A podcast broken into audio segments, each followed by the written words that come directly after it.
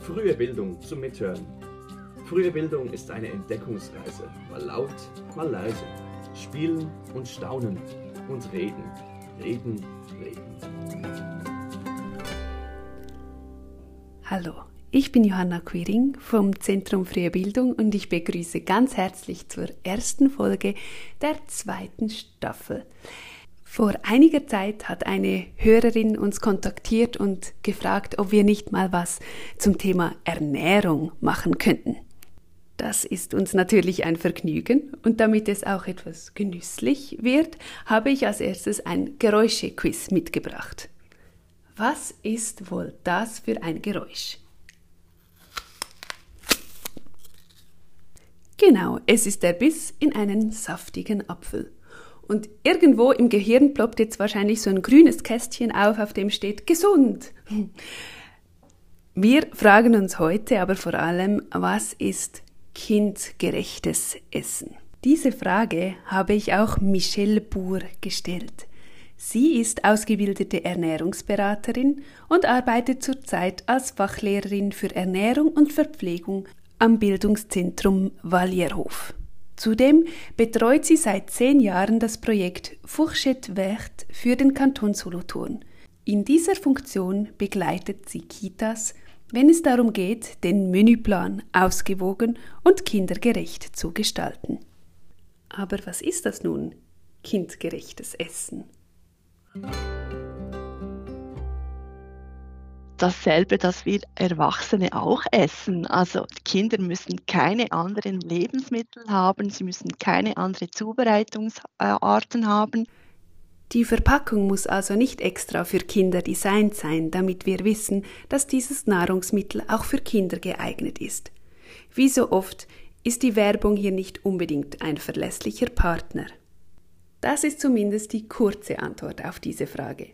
Aber natürlich gibt es doch einiges, das gut zu wissen ist zu diesem Thema. Wir werden hier nun drei Aspekte genauer betrachten. Wie viel sollen Kinder ungefähr von was essen und wie groß ist eine Portion? Der zweite Aspekt ist die Sache mit dem Geschmack. Da stehen die Kinder ganz an einem anderen Punkt im Leben als wir. Und im dritten Aspekt geht es um Empfehlungen, wie Adipositas vorgebeugt werden kann.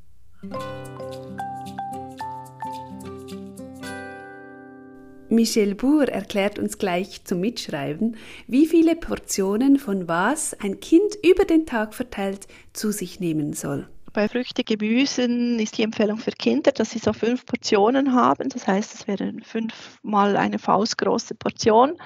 Wie man das verteilt über den Tag, ist jedem selber überlassen. Das kann auch schon etwas Orangensaft, Apfelsaft zum Frühstück sein. Das kann eben eine Apfelhälfte zum Znüni sein.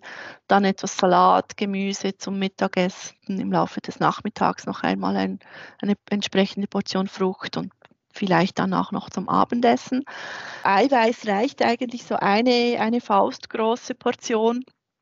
Und Kohlenhydrate kommt sehr darauf an. Kinder, die, die vielleicht nicht so viel essen, auch gerade einen Moment haben, wo sie nicht so viel an Energie brauchen, ist auch die eine Faust die genügende Portion, wenn es Kinder sind, die gerade einen Wachstumsschub haben, rekonvaleszent sind, viel in Bewegung sind, dann dürfen es auch zwei oder sogar drei faustgroße Portionen sein. Genau. So drei bis viermal am Tag Kohlenhydrate für die Kinder wäre ideal. Das heißt also, dass man die ein bis drei Portionen Kohlenhydrate auf zwei bis vier Mahlzeiten am Tag aufteilt. Den Begriff Portion verwenden wir in diesem Zusammenhang also so ein bisschen wie eine Maßeinheit. Aber wie groß ist denn nun so eine Portion? Dazu habe ich von Michel Bour eine sehr praktische Faustregel gelernt. Faustregel im wahrsten Sinne des Wortes. So groß wie eine Handvoll oder eine Faust eines Kindes oder auch einer erwachsenen Person ist, so groß ist auch eine Portion für diese individuelle Person. Was heißt das nun konkret? Also, dass man sich hier nicht unter äh, Druck setzt und findet, ah, das ist jetzt noch viel zu wenig Gemüse, viel zu wenig Salat. Die Kinderportion ist kleiner. Sie ist natürlich aber eben dann auch kleiner, wenn es um Süßes geht, wenn es um Fettiges geht. Diese Handmenge, diese Faustgröße, das ist so eine gute Maßeinheit, um im Alltag das umzusetzen. Früchte, Gemüse, Eiweiße, Kohlenhydrate. Hinter diesen einfachen Kategorien verbirgt sich ein riesiges Spektrum an Geschmäckern und Farben und Möglichkeiten der Kombinationen. Und was davon setze ich nun einem Kind vor? ich denke, wir müssen uns immer wieder bewusst sein, eben die Kinder kennen die Lebensmittel noch nicht, sie haben die Geschmackserfahrungen noch nicht. Für sie ist es auch viel wichtiger, wie ein Lebensmittel riecht, wie es sich anfühlt, welche Konsistenz es im Mund hat. Also solche Dinge kann ich kindgerecht aufarbeiten, wenn es um, um Essen geht. Aber kindgerecht heißt sicher nicht eben, ich muss vor allem Pommes frites und Spaghetti essen, weil das mein Lieblingsessen ist, sondern wie, wie gestalte ich das Angebot und wie führe ich das Kind dahin, dass es die Möglichkeit hat, die, die Lebensmittel kennenzulernen. Das wäre für mich kindgerecht. Dass Kinder mit einem für sie ganz neuen Geschmack konfrontiert werden, das ist auch in der Kita ein wichtiges Thema. So auch in den Sternenkitas in den Kantonen Aargau und Solothurn. Bircan Tanay ist die pädagogische Leitung der vier Standorte, welche den Zertifizierungsprozess von Fourchette Vert durchlaufen haben. Auch ihr sind die Geschmackserlebnisse für die Kinder ein zentrales Anliegen. Bei uns in der Kita ist es einfach extrem wichtig, dass wir vieles Verschiedenes anbieten. Die Kinder sollen viele Dinge kennenlernen dürfen und ausprobieren. Also sie sollen verschiedene Geschmackserlebnisse haben. Deshalb bieten wir den Kindern nicht nur Teigwaren und Kartoffeln an, sondern es ist wirklich bei uns sehr abwechslungsreich mit Linsen, Bohnen, Couscous, Bulgur und ja, vieles mehr. Die Kombination aus den verschiedenen Lebensmitteln, das macht für uns halt die gesunde, abwechslungsreiche, kindgerechte Ernährung aus. Die Erfahrungen in der Kita sieht sie als Ergänzung zu den Erfahrungen, die die Kinder zu Hause machen. Mir ist klar, dass zu Hause nicht alles angeboten wird und das muss es ja auch nicht sein. Und deshalb sollen sie in der Kita die Erfahrung von den verschiedenen Lebensmitteln haben. Bei all den vielen neuen Geschmackserlebnissen der Kinder gibt es laut den Expertinnen etwas zu beachten. Es soll nie zu viel Neues auf einmal sein. Also, dass wir da eine Kombination machen aus einem gewohnten Lebensmittel und einem ungewohnten Lebensmittel. So ist für die Kinder jederzeit etwas Gewohntes da, auf das sie zurückgreifen können und das ihnen Sicherheit gibt. Auch für die Betreuungspersonen, denke ich, ist es entspannter, wenn sie wissen, ja, es hat etwas auf dem Tisch, das die Kinder kennen, dass sie, dass sie auch essen und dann kann ich nebenbei noch ähm, etwas Neues einführen. Also ich denke, hier geht es wirklich schrittweise, die Kinder heranzuführen. Neben viel Gelassenheit im Umgang mit den für das Kind noch neuen Lebensmitteln und Transparenz, was denn das jetzt ist, braucht es vielleicht auch etwas Überzeugungskunst. Manchmal sagen sie auch gleich, oh, das habe ich nicht gerne, das hatte ich zu Hause schon und dann versuchen wir die Kinder zu motivieren, zu probieren, weil unser Koch kocht ja anders, als sie es zu Hause bekommen. Und da schmeckt es ihnen manchmal dann doch noch. Michel Buhr hat zum Thema Probieren noch einen wichtigen Hinweis. Probieren kann auch heißen, ich nehme es einfach in den Mund und darf es dann wieder rausgeben. Also probieren heißt nicht, ich muss das dann immer auch runterschlucken, essen, in den Mund nehmen kann schon reichen für das Probieren, damit sich das Kind ein, ein Urteil über das Lebensmittel nehmen kann. Und manchmal hilft es dem Kind auch einfach zu sehen, dass andere Kinder das essen. Michel Bour sieht eine große Chance darin, wenn Kinder nicht nur zu Hause am Esstisch sitzen.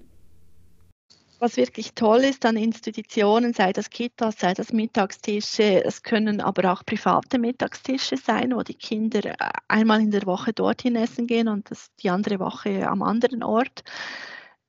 Kinder haben immer die Möglichkeit, hier Neues kennenzulernen, was sie zu Hause nicht kennenlernen können, weil es nicht gegessen wird, weil es anders gehandhabt wird. Und man sieht auch, dass es viel weniger Diskussionen gibt, viel weniger Probleme gibt, wenn die Kinder unter ihresgleichen in einer größeren Gruppe essen. Also ich sehe hier eine große Chance für, für alle Kinder, die eben außerfamiliär irgendwie bezüglich dem Essen betreut werden, dass sich hier ihre Palette, aber auch ihre Vorurteile, ihre Abneigungen, ähm, ja, die verkleinern sich, die Palette wird größer. Wenn Kinder viele verschiedene Nahrungsmittel kennen und auch zu schätzen lernen, dann hilft es ihnen, sich ausgewogen und vielseitig zu ernähren. Dies wiederum ist eine der Empfehlungen zur Prävention von Adipositas. Übergewicht, eben auch Adipositas genannt, ist auch in der Schweiz zu einer Volkskrankheit geworden und auch ca. 15 Prozent der Kinder sind bereits davon betroffen. Auf die Situation von Kindern mit Adipositas können wir hier nicht genauer eingehen. Es gilt aber zu betonen, dass die Ursachen, warum ein Kind von Adipositas betroffen ist, sehr vielschichtig sein können. Betroffene Kinder gilt es entschieden vor Diskriminierung zu schützen. Wenn es aber nun darum geht, das Nahrungsmittelangebot für Kinder zu gestalten, gibt es einige gut abgestützte Empfehlungen, mit denen man Adipositas vorbeugen kann. Ganz konkret geht es dabei zum Beispiel um die Frage, warum lieber Salzkartoffel als Pommes? Das hat mit der Energiedichte eines Nahrungsmittels zu tun. Allgemein haben Fertigprodukte und Fastfood eine sehr hohe Energiedichte. Das heißt, wenn das Kind eine Portion Pommes isst, nimmt es viel mehr Kalorien zu sich, als wenn es eine Portion Salzkartoffeln isst nämlich genau eine vierfache Menge an Kalorien. Das Kind wird mit Nahrungsmitteln mit einer geringen Energiedichte schneller satt, während es gleichzeitig weniger Kalorien zu sich nimmt. Gemüse, Vollkornprodukte und Ballaststoffe haben allgemein eine geringere Energiedichte und das Kind wird mit weniger Kalorien schneller satt davon. Eine weitere Empfehlung ist, dass man Wasser und oder ungesüßte Tees so bereitstellt, dass das Kind sich jederzeit selbstständig bedienen kann. Und dass man gezuckerte Getränke und Fruchtsäfte eher sparsam bzw. in Ausnahmen einsetzt. Außerdem ist es gut, die körperlichen Aktivitäten der Kinder zu fördern. Dazu verweise ich gerne auf unsere Podcast-Folgen 3, also 3.1 und 3.2 zum Thema Bewegung. Dort gibt es einige Tipps, wie das konkret aussehen kann. Und das heißt natürlich gleichzeitig, dass man die Sitztätigkeiten möglichst reduziert, auch die Bildschirmzeiten eher reduziert und dafür eben mehr Bewegung, aber auch Schlafzeiten gewährleistet. Ein letzter Tipp betrifft die Werbung. Kinder sollten möglichst weniger Werbung ausgesetzt werden, da sie diese noch nicht richtig einordnen können. Die Quellenangabe zu diesen Empfehlungen findest du in den Shownotes. Fassen wir zusammen. Über den Tag verteilt sollen Kinder etwa fünf Portionen Früchte und Gemüse zu sich nehmen, eine Portion Eiweiße und ein bis drei Portionen Kohlenhydrate. Dabei sind die Portionen bei Kindern kleiner als die von Erwachsenen, nämlich genau etwa so groß wie ihre Faust ist. Damit Kinder sich an eine vielfältige und ausgewogene Ernährung gewöhnen, ist es gut, wenn sie schon früh verschiedene Nahrungsmittel kennenlernen. Dabei ist es hilfreich, wenn man nur ein neues Nahrungsmittel auf einmal einführt. Wenn man das Kind dazu ermutigt, das neue Nahrungsmittel zu probieren, kann das auch heißen, dass es dieses einfach mal in die Finger und in den Mund nimmt und so erkundet und es muss es aber nicht zwingend essen bzw. herunterschlucken. Bei der Menügestaltung sollte man in der Regel darauf achten, Nahrungsmittel zu verwenden, welche eine verhältnismäßig geringere Kaloriendichte aufweisen. Das heißt, eher Vollkornprodukte und Nahrungsmittel, welche nicht schon zuvor verarbeitet wurden. Praxistipp was immer funktioniert, so ähm, Das geht ja auch bei uns. Also alles, was schon geschnitten ist, wird gegessen. Also wenn ich einen Apfel auf den Tisch stelle, dann bleibt er dort. Wenn ich Apfelschnitze auf den Tisch stelle, dann kommen die weg. Anders ausgedrückt kann man sich immer wieder mal die Frage stellen, wie kann ich das Nahrungsmittel aufbereiten, präsentieren, damit es dem Kind leichter fällt, davon zu probieren oder es zu essen. Allerdings es gehört etwas mehr dazu, denke ich, dass die Kinder sich wohlfühlen als einfach nur Lebensmittel, die auf dem Tisch sind und die gegessen werden müssen. Es ist wirklich ja auch, auch der Moment der gemeinsamen Sorge, des zueinander Schauens, des zusammen etwas erleben, ausprobieren. Ähm, ja, das finde ich beinhaltet Essen oder, oder das gemeinsame Essen eben auch. Genau darum, nämlich um die Gestaltung von Essenssituationen, dreht sich unsere nächste Folge. Und falls du dich dafür interessierst, dich mit deiner Institution auf den Weg zu einem noch bewussteren Umgang mit Essen und kindgerechter Ernährung zu machen, dann findest du einen Link in den Shownotes zu mehr Informationen zu Fourchette Verte. Das war frühe Bildung zum Mithören. Schön warst du dabei. Welche Themen beschäftigen dich? Schreib uns eine Mail auf podcast.fruehebildung.pasg.ch oder schick uns eine Sprachnachricht via Webseite www.frühe-bildung.ch. Der Podcast ist eine Produktion des Zentrums Frühe Bildung der Pädagogischen Hochschule St. Gallen unter der Leitung von Johanna Quiring. Für die Musik war Michael Duss verantwortlich, zusammen mit Gabriel Meyer. Vielen Dank fürs Zuhören und bis zum nächsten Mal.